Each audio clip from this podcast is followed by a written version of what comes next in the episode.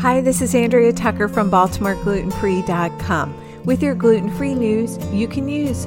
It's Wednesday, and another episode of the Celiac Project podcast is live. This week, Mike and Cam welcome Representative Dean Phillips, who's a member of the U.S. House of Representatives in Minnesota's 3rd District. Representative Phillips introduced the allergen disclosure in non food articles otherwise known as ADINA Act, into Congress. It's named after a young girl by the same name who had a health scare at camp. If this bill becomes law, medications must adhere to the same labeling laws as food and beverages. Representative Phillips shares how he learned about Adina's story, some of the challenges to getting this type of legislation passed, and his hopes that the president will soon be signing this bill into law. Here's a clip from today's episode.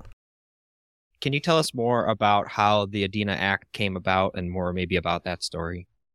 Yeah, Cam, it's actually it's a beautiful story in that it's so prototypical how this whole system of governance should work. We received a, an email one day from Seth and Jennifer Togel, August of 2022, sharing the story of their daughter Adina, who had gone to camp and she was 11 years old. She has celiac disease and she became sick at camp. And with what they thought was strep throat, they tried to find a pharmaceutical, an antibiotic that was free of gluten and dairy. They thought they had one. I believe they reached out to contact the manufacturer to confirm, which they could not get confirmation. And she took it and then had to be brought to the hospital because she was very ill. She had a low blood pressure and had to be hospitalized because of the simple lack of an ingredient list on an antibiotic. It's so hard to believe that in 2023, we're still fighting for the right to know what is in the medications that we're taking and if they're safe for us. I'm so appreciative of Representative Phillips and others who have tried to get this bill passed, and we can help please reach out to members, your representative, asking them to support this bill.